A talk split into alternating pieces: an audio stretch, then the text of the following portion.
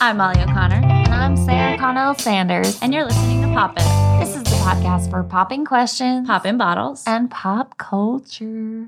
welcome back. Yes. How was your first week at school? It was so good. Um, it's such an adjustment for me just to like be waking up that early and then working all day, but otherwise good. Uh, I this happens to me every year. I'm sure I brought it up last year too. The after like the first week or two weeks of school, my throat is always like, help. It's not used to projecting so much on a daily basis, right? Well, and not to mention with the mask. Yes, right, exactly. It's like that plus, oh yeah. And so I'm a little scratchy, but I'm feeling good. How was yours?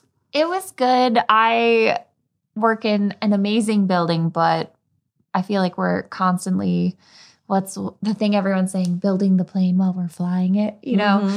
It's like when I started, there were 600 kids. Now there are 680. And last year, most of them were remote for the majority of the year. And then we did hybrid. And then we were like almost full capacity. But this feels like my first week of school in many ways, like in a long time. Definitely. Um, I agree with that. And even you talked about uh, or you mentioned like building the plane as it's flying, and it sounds like like talking even with teachers in other buildings that after last year, it almost just feels like everything needs to be, you know, played around with. I love that though. There's entire industries based around change management. And I think we've all been shaken up so much in the last year that everyone is susceptible to change now. We're like, okay, life is going to be different. So people that were real curmudgeons are going to be forced. Yeah, and the idea, I think last year, just the loss of control at such a rapid pace, like every day something could change, every Mhm. week something could change. Um, I think that's made a lot of folks, like you said, not just susceptible to change, but more open to it. Totally. And especially veteran teachers who are experts of the craft, but maybe hadn't embraced technology fully, are now like totally fluid. And it's interesting to see them coming back into their heyday. I love it. Yes, absolutely. Um, I hope my mom won't mind me mentioning her, but she is, you know, she's been teaching for what, you know, I'm 30, 34, uh, something years, 33, 34 years. Um, and, you know, she started to feel like one of those teachers who was sort of like set in her ways and or at least even just like how her room was set up. She was like, I she's like, I looked around after last year where she spent half the year um, at home teaching. And so she said, at the end of the year, I looked around and I was like, oh my God, like I need to rehaul this whole thing. Mm-hmm. And she said, I, I, at first she thought it sound, it seemed silly because she's like, I'm going to be retiring in a few years. Like, should I redo my whole space? But it, she then, after this week, was like, I felt so much more motivated and excited to like be at school. Like, oh yeah, like re-energized, The which is same great. goes for the kids too. Mhm. I've never seen them so excited to be in school. And I know it's the first week, so it's like grace period, but they are so pumped to be around one another and just like be able to socialize even with masks on. So I'm trying to really ride that wave. Absolutely. And like I have the younger kids who still have recess. And so last year they weren't able to have recess. They were all outside at the same time, but they had to stay kind of in their pods, like with their classes. So they could only play with kids from their classes. And so this week it was so cool. At least yesterday, Wednesday, we got rained out. But yesterday to see every kid in fifth grade with their masks off, because outside they can have their masks off and just like playing with their friends from all over the place. Oh, I It was just awesome. that. It was so cool. it's a new world out there. Definitely. So let's all be open to change. Mhm. What are we drinking? You brought me a very special treat in in in celebration of yes. the first week of school. I stopped at Dead Horse Hill to talk to our friend Julia Auger. She's a wine queen. Man, I Um, love her. Yeah. but I said I just want something with bubbles because we're like celebrating, as Sarah said, the first week of school. So it is the it's Falistra. It is um, a Lambrusco, which is like a sparkling red, which is very trendy right now, according to our friend Joy. Yeah, Flanagan. Joy Flan always keeps Um, us up on the trends. But Julia gave us a beautiful, like pale. It's almost like a pinkish, cloudy pinkish Lambrusco, and it's it's really nice. It's refreshing. Mm. It's a Friday afternoon wine. It is. It's a Friday afternoon. I guess it's evening. It's six o'clock absolutely, now. but Six thirty. yeah. But we are we're celebrating that. We're also it is September, which means that something very exciting is happening at the end of this month. yes. Okay. September thirtieth is our first live show.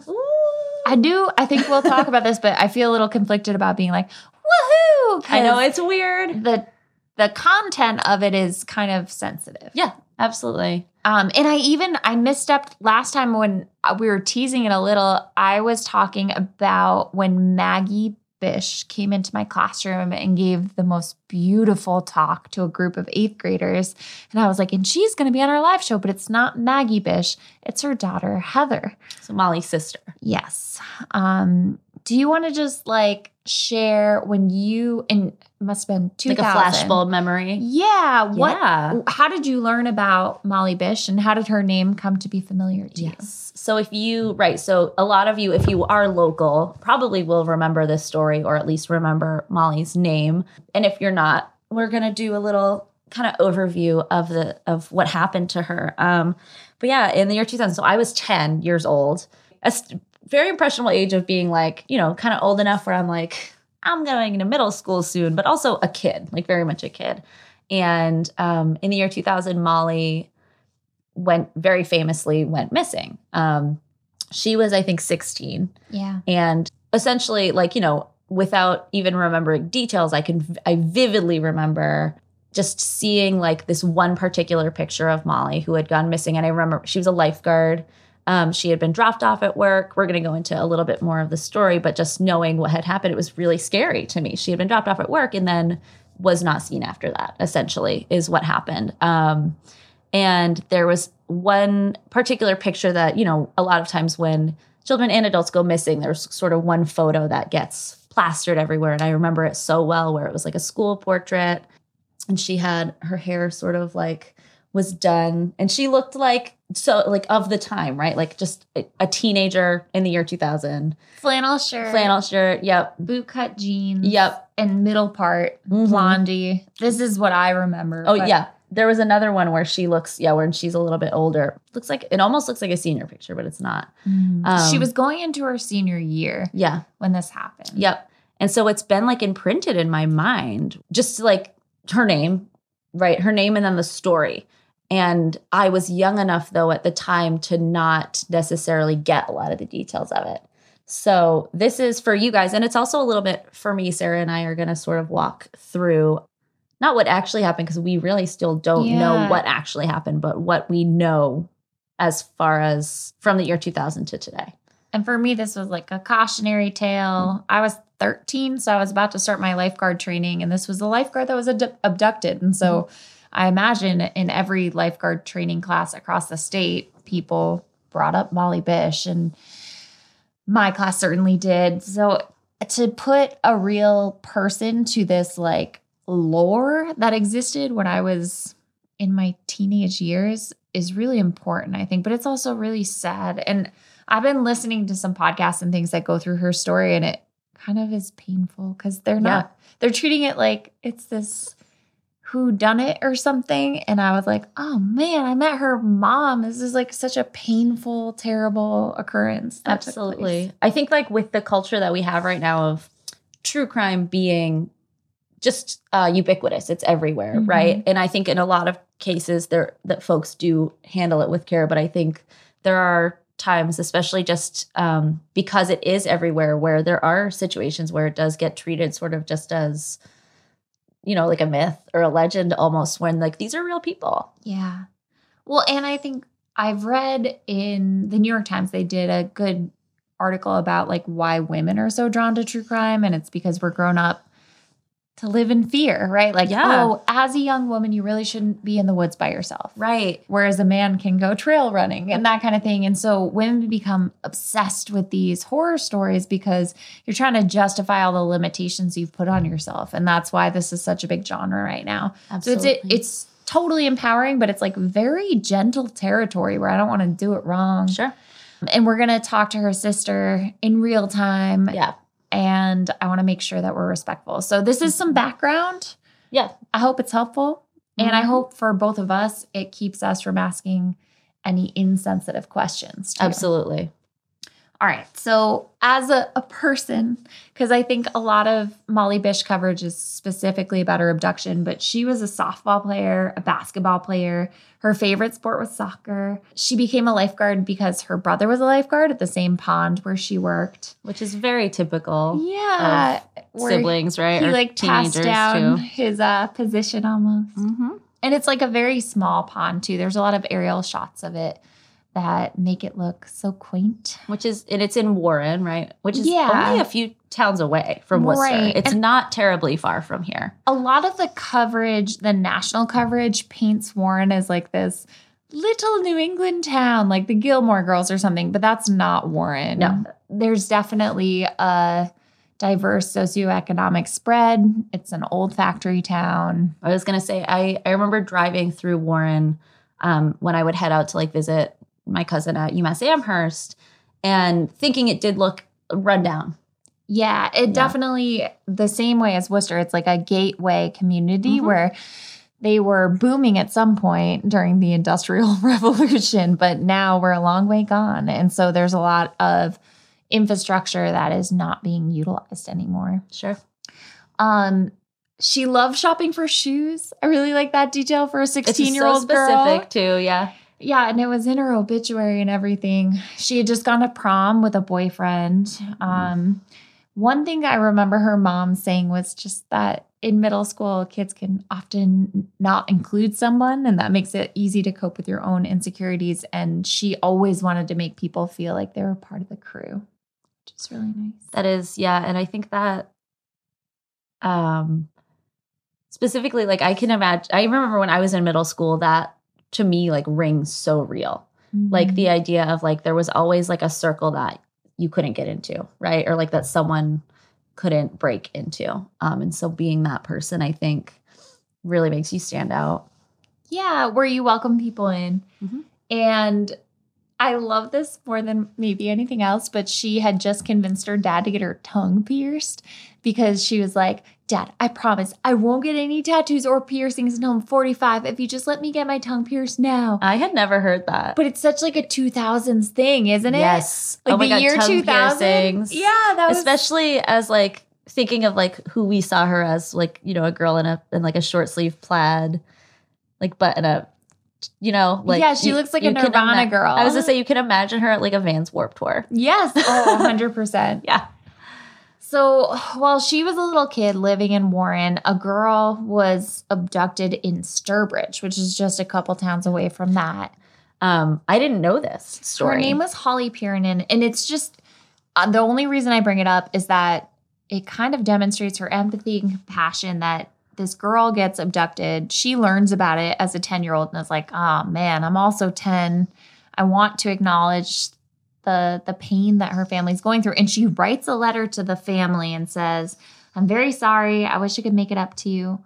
Holly is a very pretty girl. She's almost as tall as me. I wish I knew Holly. I hope you found her. Molly Bish, age 10.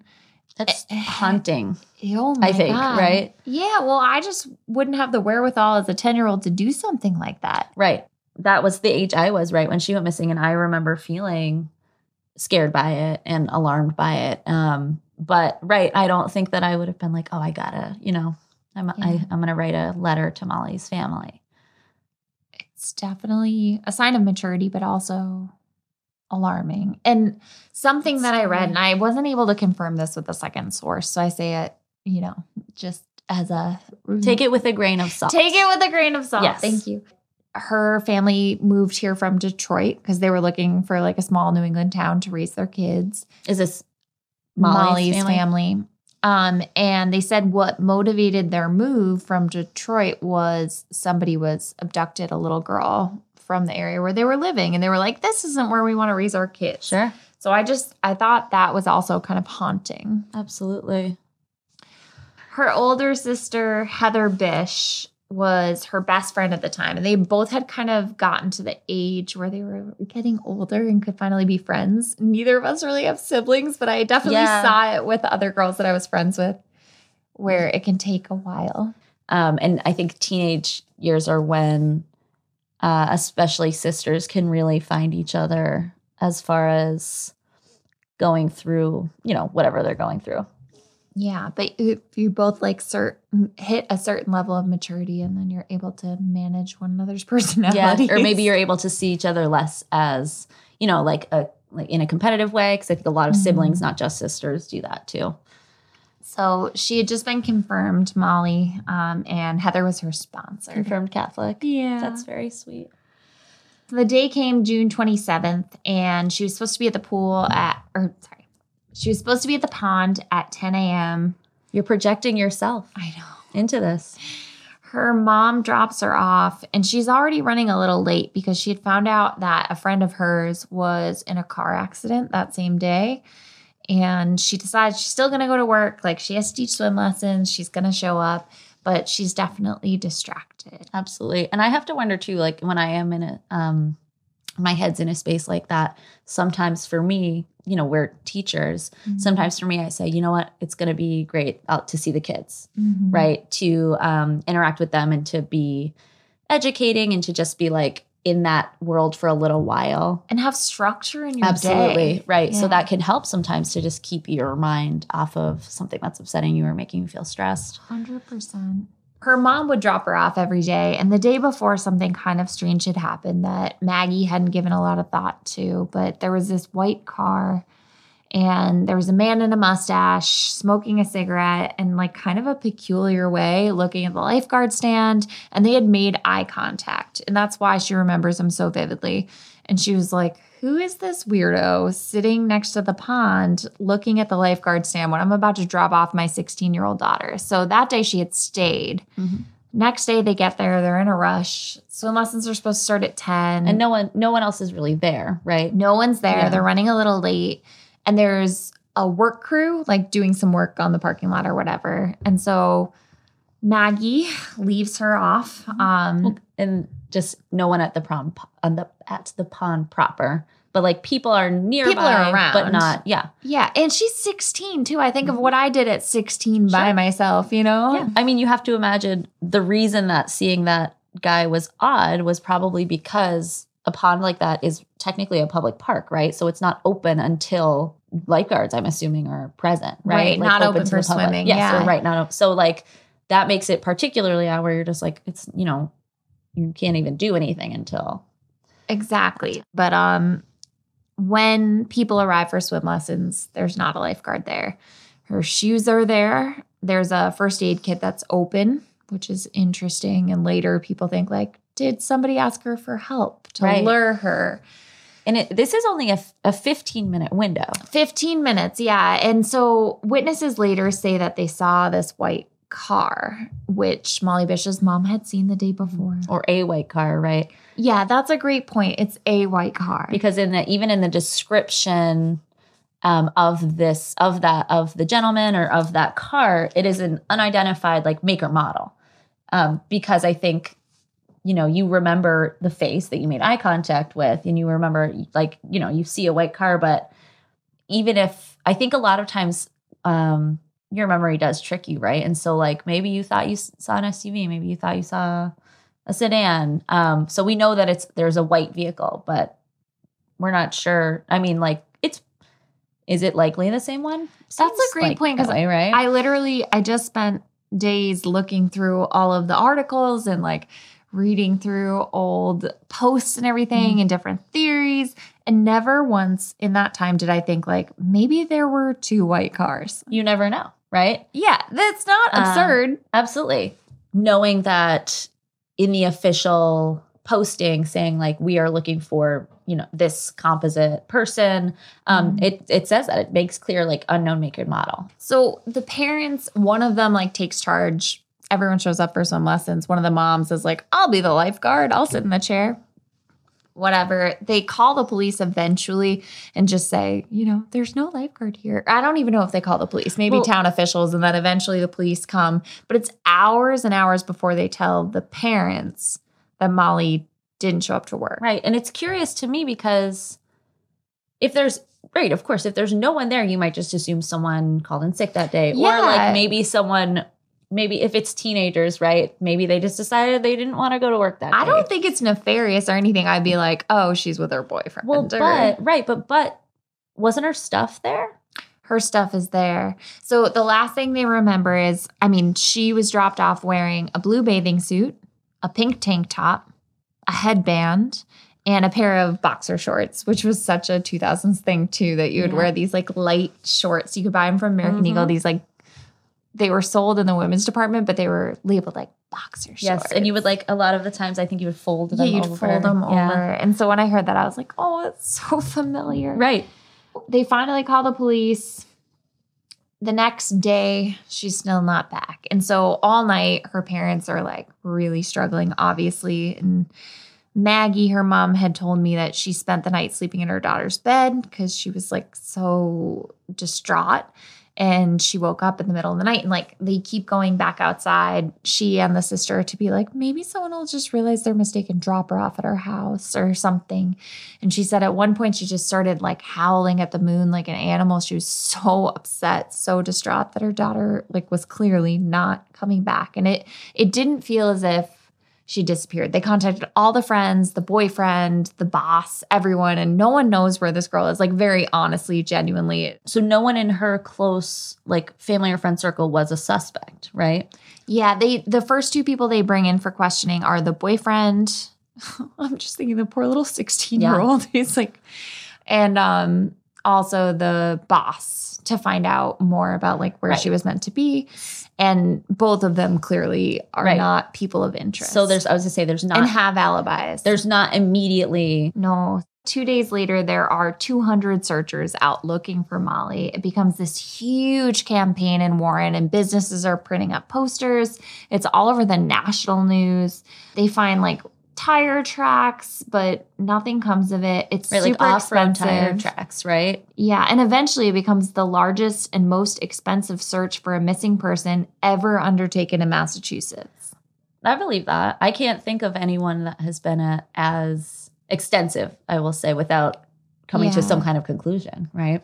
And so I'm going to show you the poster that all these businesses started printing out, and I was hoping you could like describe it. It's very pink.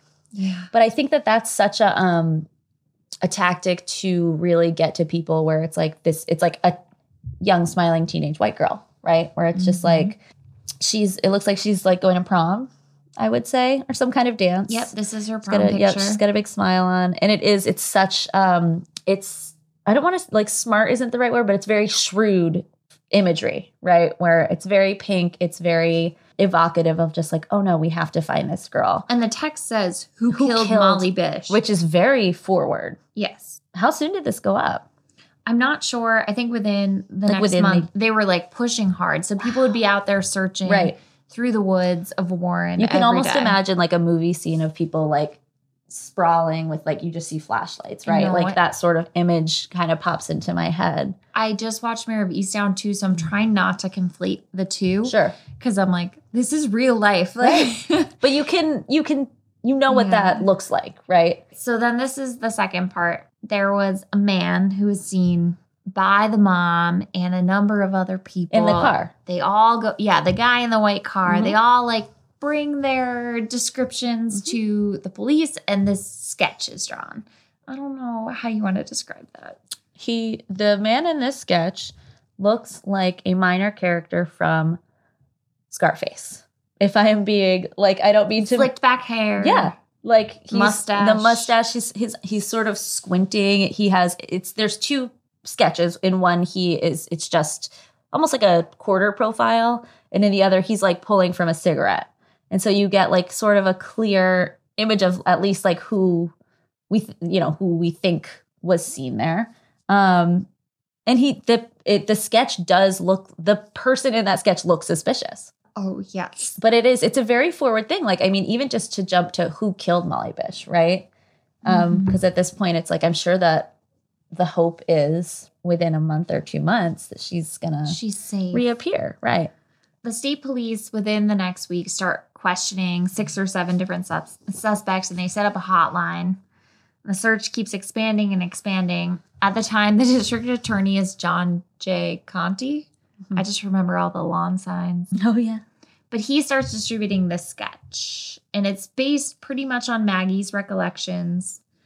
And they offer a $20000 reward for any information about the disappearance. There's something really interesting i thought about this sketch though. Um and you mentioned that they were really like pulling out every stop for this and how it was so expensive Um, but the sketch artist was like a really notable person. So not this first sketch. Right. But the one that they eventually then come out with, right? Yeah, within like six months, they the legislature approves two hundred fifty thousand dollars, so that's a quarter of a million dollars for a budget to pay for a continuing investigation of Molly Bish's abduction. And then the, the reward also goes from $20,000 to $100,000. Yeah. So it's becoming um, increasingly, not like, it's becoming a, an increasingly desperate search, really, For sure. to the public's eyes, at least. You and know? that's when they contract Jeanne Boylan, Mhm. celebrity sketch artist. Yeah. Or I shouldn't say it like that, but Well, I mean, like in the sense that, like, you can say someone's a celebrity chef, where they are famous for doing the thing that they do, right? So she's like um,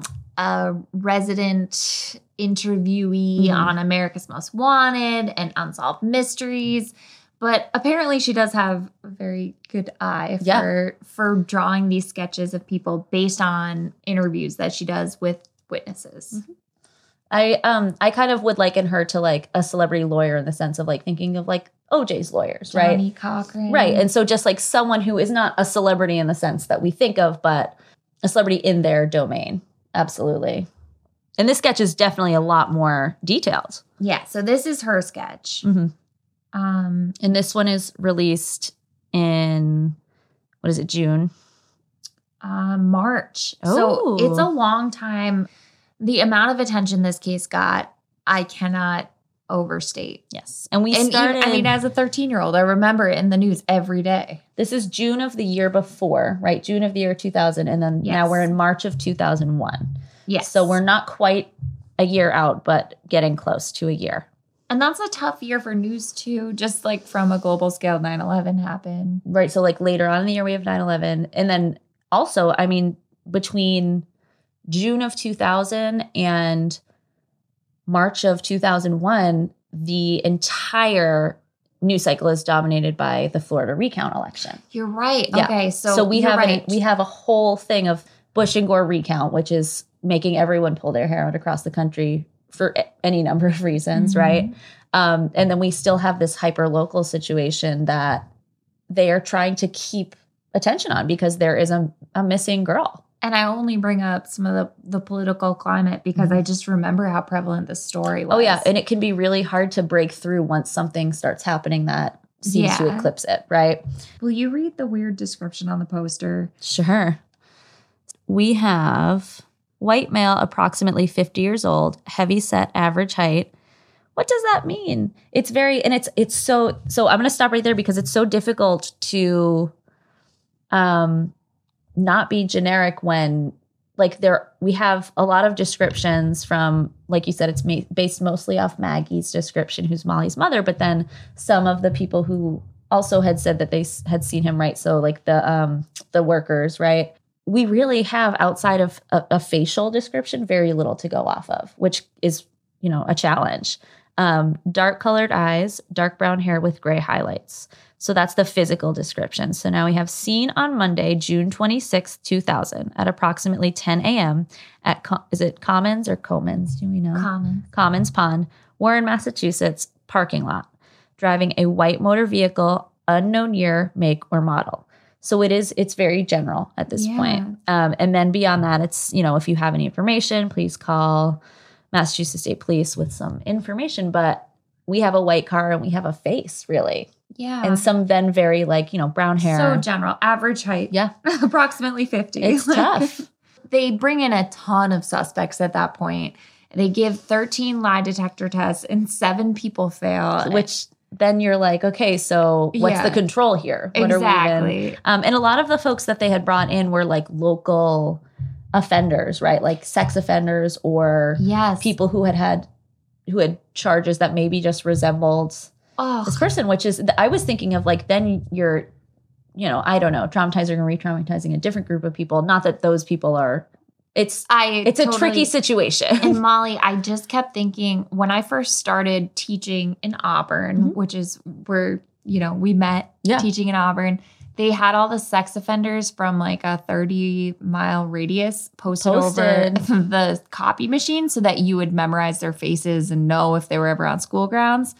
great concept, not not very enjoyable in the workplace. but also know? not very enjoyable, but also just not even terribly useful considering like the, statistically these were all level three. right. But oh yes, which is like that is the most likely to reoffend and the most um like you know they would say dangerous to society. But statistically, how often do you actually look out on school grounds and see these people Right. wandering? Right. Um, like yes, they are considered more likely to reoffend, but it's very rare that you actually are going to like look out in the back of the schoolyard and be like, there he is. You But know, looking at some of these suspects, I was like, I think that was one of the dudes over the copy machine. I'm not and gonna- it probably was. Absolutely, Does I'm not mean that this person abducted Molly Bish? No. Exactly. I looked at the sketch that they had done by this this sketch artist, and it looks like the dad of a girl I grew up with. Mhm. And so it's you start to My dad would always say, if one of his dear friends, his name was Dick, and he gave him 5,000 records. He was a radio DJ after he died. And he would always go, You know, I always thought about calling the hotline, but he was such a great guy, but he just looks just like that Oh sketch. gosh, right. It's a general enough sketch that, like, well in situations like this. This kind of goes back to um, what you were talking about earlier, uh, which is like the phenomenon of women being really interested in true crime.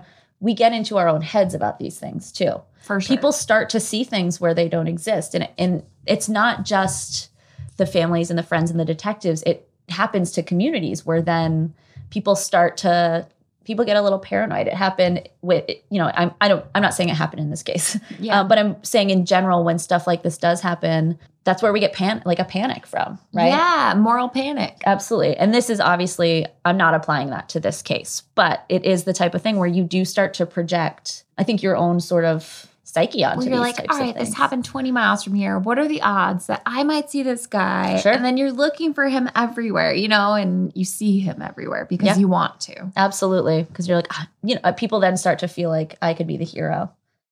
May 19th of 2003, we have some news though. Yeah. So in May, they find this blue bathing suit. And her dad is specifically like, I remember buying this with her. That's Like, this is the bathing suit. Yeah. And it does, it triggers more searching and more fact finding. Um, it's a hunter that finds the bathing suit. And I feel like sometimes hunters do get stigmatized because they're the ones that find all this shit in the woods. But Mhm. it's just because they're the ones walking through the woods off of paths and Right. things like that. Well, and there's two interesting things here, which is um, that it's in Palmer, which is out that way, but yeah, it is. it's pretty close. I think It's let's- not, you know, like at the pond though, right? Yeah, So, I think it's five miles. and that would be, I think, um, considering some of the things we learned a little bit later, I found it very interesting that we were in Palmer. So I guess Palmer, Mass to Warren, Mass. so not far. 11 miles. Yeah. Okay, so that that's farther than I thought. Yep. And then we, like I said, is how you get on the Mass Pike. Yes. Um, and there are some things, like I said, that we will learn a little bit about um, some other findings that make that particular point Mhm. interesting. But the other thing is that this is announced in May of 2003, and it the actual bathing suit was found late fall 2002. So that's that's how much they had vetted this situation. Yeah, and also he didn't tell anyone. The hunter doesn't tell anyone until much later and like mentions it and somebody's like, "Oh, well that sounds significant. We're supposed to be on the lookout for a blue bathing suit." Right. And it comes to light, but there's a long time between when the hunter sees it in hunting season and then tells it's someone in the spring. Well, and it's also like, I mean, a lot of the times in the woods, people go camping and they pack bathing suits. They pack yeah, all kinds of stuff. like, maybe they are. Maybe you're hiking from place to place. a natural area where you would find a bathing Yeah. suit, right? Unless, like, yeah, and Um, it's called Whiskey Hill, this particular spot um, in Palmer Mhm. in May or later on- that month. Yeah, later that month they find her headband. and this is in a river in Warren, in the Quaboag River in Warren. Yes. Yeah, she was a student at Quaboag, Mhm. and they find the headband in the Quaboag River. And so we have bathing suit in Palmer. In, in a river, I mean that can travel, Right. right. And so, but it it starts to bring up questions. By early June, they find on this hillside in Palmer human remains, right? Yeah, And they find 26 bones in total. But like a body has 206 bones. So it it just begs the question, what what happened? what happened? yeah, Yeah. yeah, really. And so we have right, we have Palmer, we have Warren.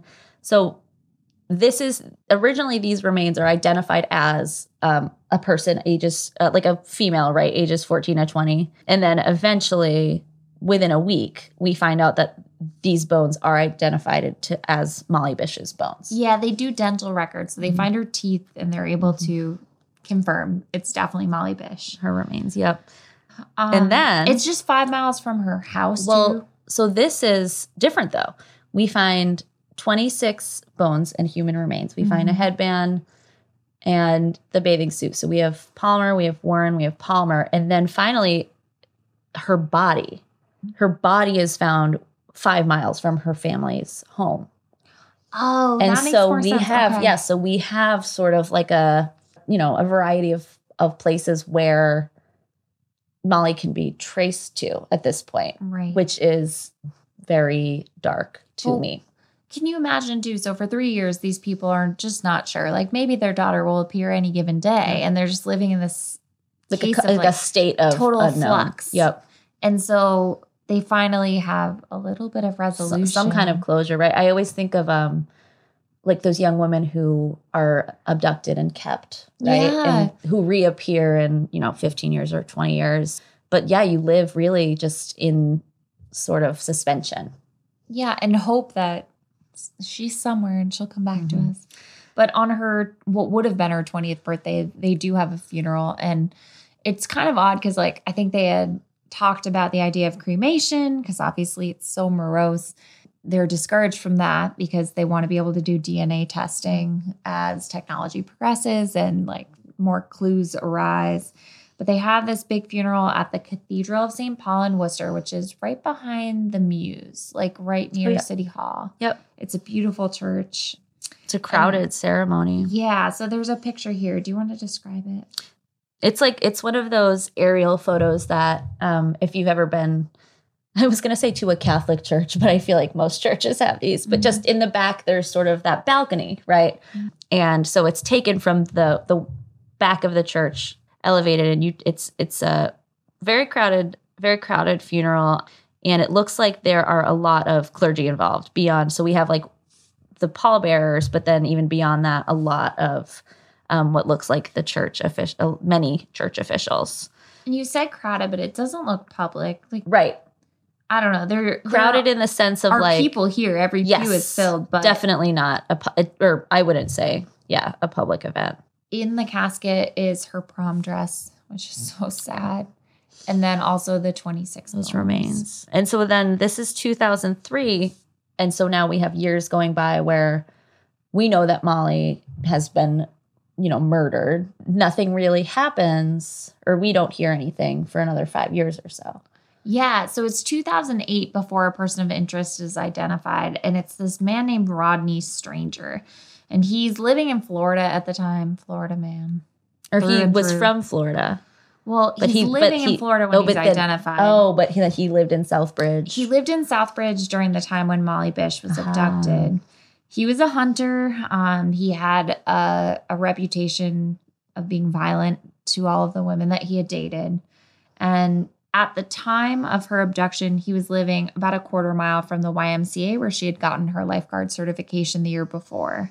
The odd part comes when his girlfriend of like 20 years, her name is Crystal, she reaches out to her sister and her sister is completely estranged from her. They haven't talked in years and years. And she says, like, listen, I think I'm going to be murdered tonight. And Crystal's like, okay, like, I haven't heard from you in like, so long. She doesn't this know is what's ridiculous. going on necessarily. Clearly, there's substance abuse involved. Or you mean the sister says this, right? Yeah, the sister is Mhm. just like totally distrusting. Like, Mhm. who are you and why are you talking to me and telling me you're going to die? You know, I, like, I've probably grieved your loss already. Yep. And here you are coming back into my life. And I'm sure if you have an addict in your life, you know what what that might be like. But Mhm. She says, I'm going to be murdered by my spouse. And she asks, like, can you contact the Massachusetts authorities? Which is very strange, This right? is from Florida, right? She's in Florida. Yep. Yeah. Crystal is like, this is bizarre. And Crystal told authorities later that she had kept asking about her bird and asking, what's your bird's name? And her bird's name is Molly. is this the sister or is this Crystal? Crystal is asking about the sister's bird.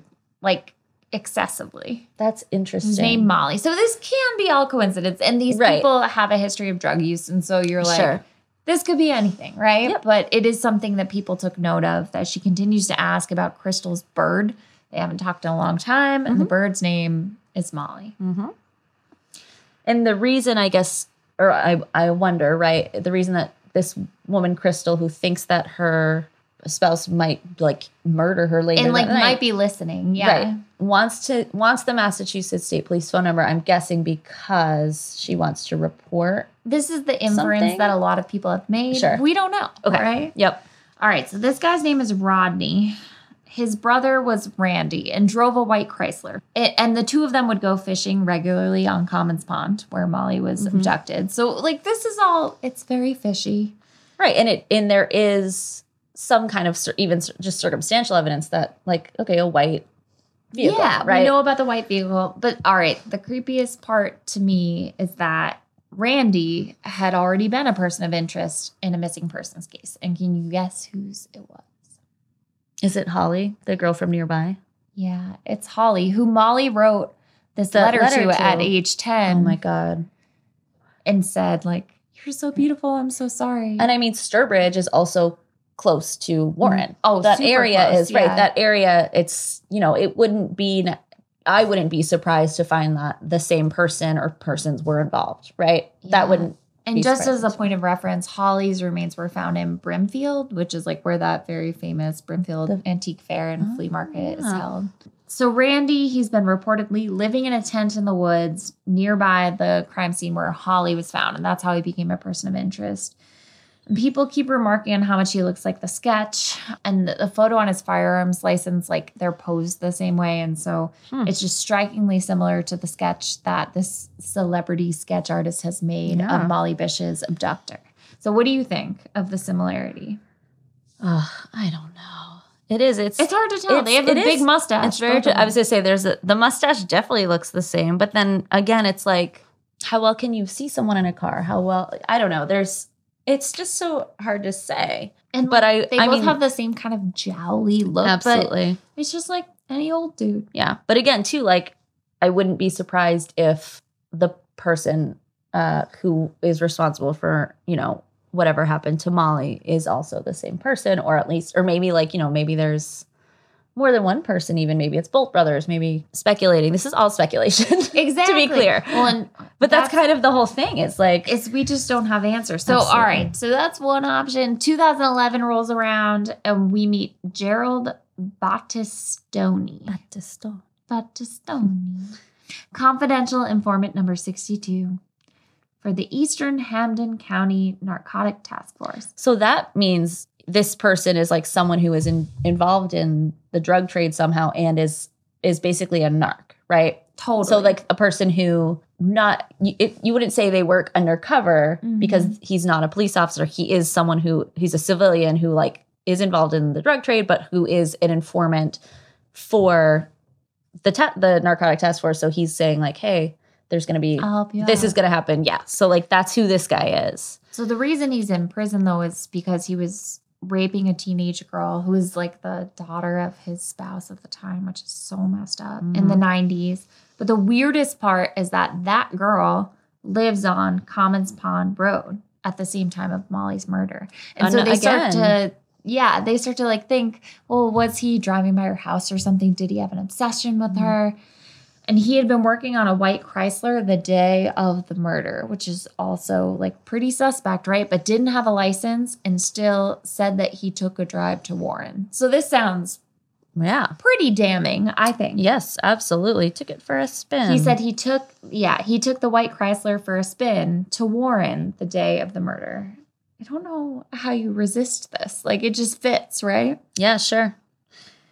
But he attempts suicide after this newspaper article comes out about him as a potential suspect in both girls' deaths, Holly and Molly. Yeah. I mean, that could mean anything, right? Yeah. He had a criminal record that was like just very long and mm-hmm.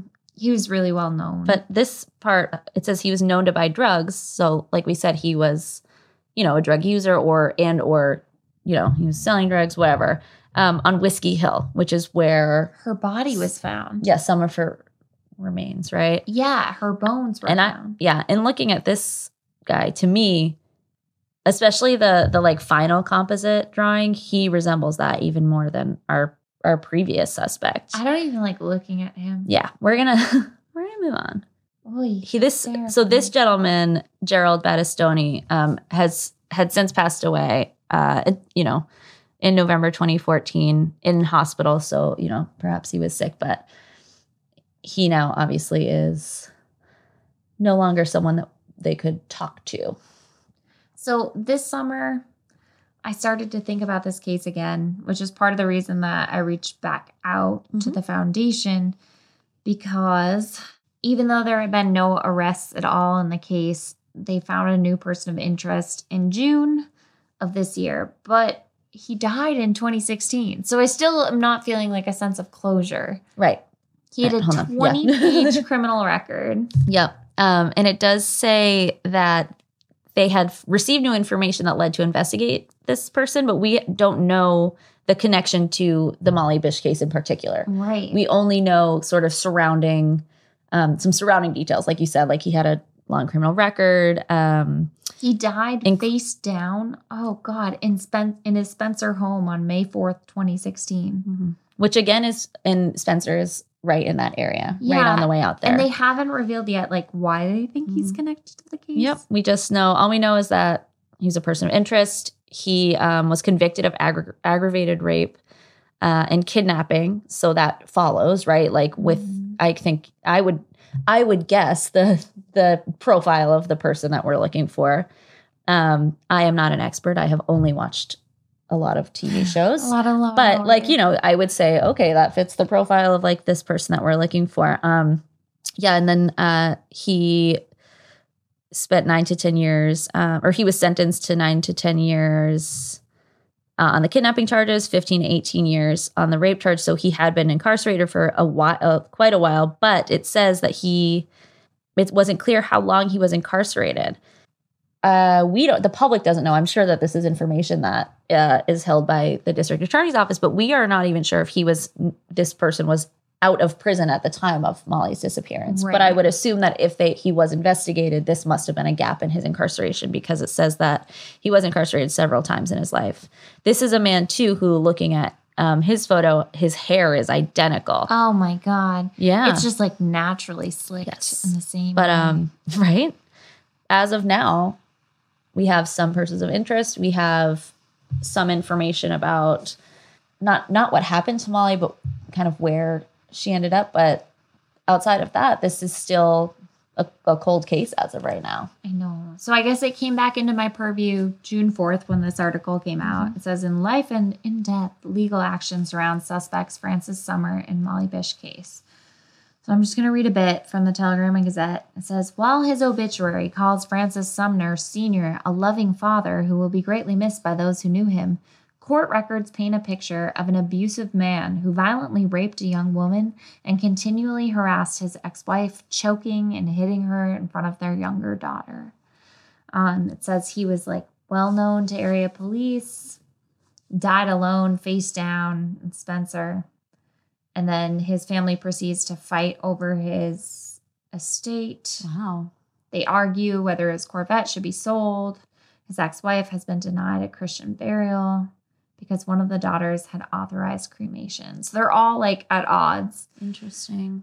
This is the part I wanted to share with you. Mm-hmm. In 1981, Sumner invited a 21 year old woman to view an apartment he was offering for rent in Auburn.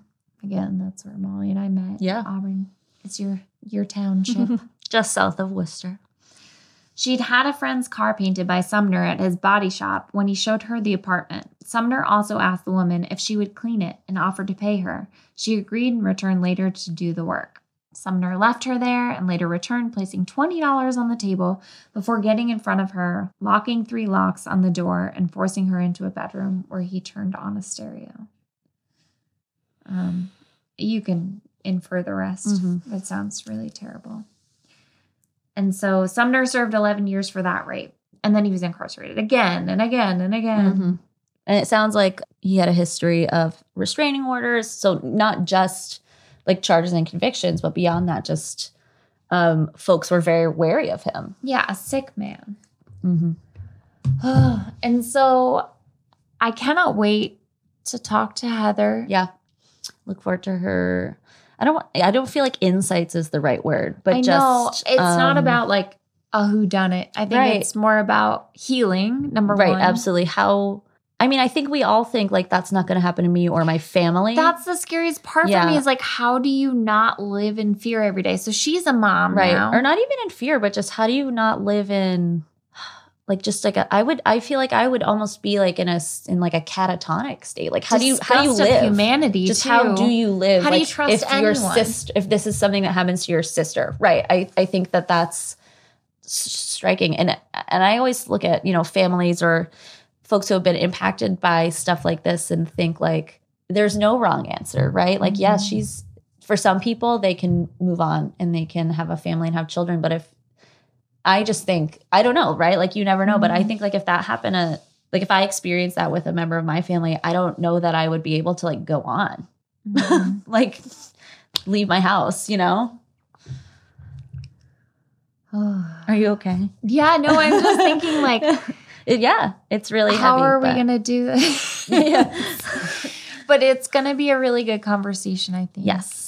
And we will And so she's recently been ahead. appointed to to the task force for missing people. Right. And so I think that must be a way to deal with your grief where absolutely. you So tackle thinking- other other instances and make it better for other people and families. absolutely looking looking to it in the sense of not just healing, but then also the ways that communities can help one another and come together in times like this, and then the ways that communities can be not just active in when stuff like this does happen, but proactive to make sure it doesn't. Right. Right. the idea doesn't have to be don't go in the woods by yourself. It should be do not rape and murder women. Yes. Oh, right. I'm so glad you said that. So turning it around right back to like where women have this obsession, right, with true crime. How do we make our society better? it's not just it's not just local. Well, and it's partly making good men aware of the situation. Mm-hmm. I remember when we got my dog, I said, Oh my God, now I can go running on trails in the woods. And Jake was like, What do you mean? And I was like, Oh, I can't do that by myself. And he's Mhm. like, Why not? Yeah. And I was like, Because, you know, like Molly Bish, you Right. know, And she's this cautionary us- name. Yeah. Right. And I mean that brings us to even to like Princeton, which is not far from here. Vanessa Marcotte. where right like another instance of like a small a smaller more rural area right princeton's Mhm. tiny yeah. um and so She was a Google employee who's from Princeton and lived in Manhattan, but was home for the weekend visiting her parents. And she was just swiped right off the road. right so she went for a run and it's the same thing it's like you It just happened. can you too. go to you can't go to work you can't like molly bish was literally going to work Yeah. she's going to work she's getting dropped off to be a lifeguard where her job was literally to, Teach like, kids to swim. teach kids to swim and like and, and like make sure that people are safe Yeah. And so one other detail I want to bring it back to is like how do people fall into the trap? And I'm so trusting all the time. But they their best theory is that like somebody came over to her and asked for a band-aid or something and she opened up the first aid kit and they just pulled her down. right because if you are a person whose natural inclination is to be a helper Mm-hmm. that's what you're going to do Yeah. All right. So I, I hope you will join us um, and support Heather. Yeah. All of the proceeds will go to the Molly Bish Foundation. Mhm. September 30th, we're very excited. I think it's $6 is what they're charging. And that will be a live show. Um, masks will be required. Yes. I believe, right? And there's only 50 spots, which at first I was like, oh my God, how are we going to get 50 people to come? But it's not very many. no. Um, and also, we will be outside of the live show. Obviously, if you can't come or if you don't feel comfortable coming, we will have other opportunities to donate to the Molly Bish Foundation. We'll make sure that it's something that everyone will have access to, regardless of if you want to or feel comfortable with coming to uh, a live And we'll event. You know, Post the audio too. Yep. So yes, I know. What a weird time. it just keeps getting weirder, Molly. Indeed, well, thank you for listening. We were like, maybe this will just be a mini so I know. But you know what? I reading things always takes me a shorter time, right, than like listening or talking. Um, but yeah, I've been Molly. And I've been Sarah. This was Pop It.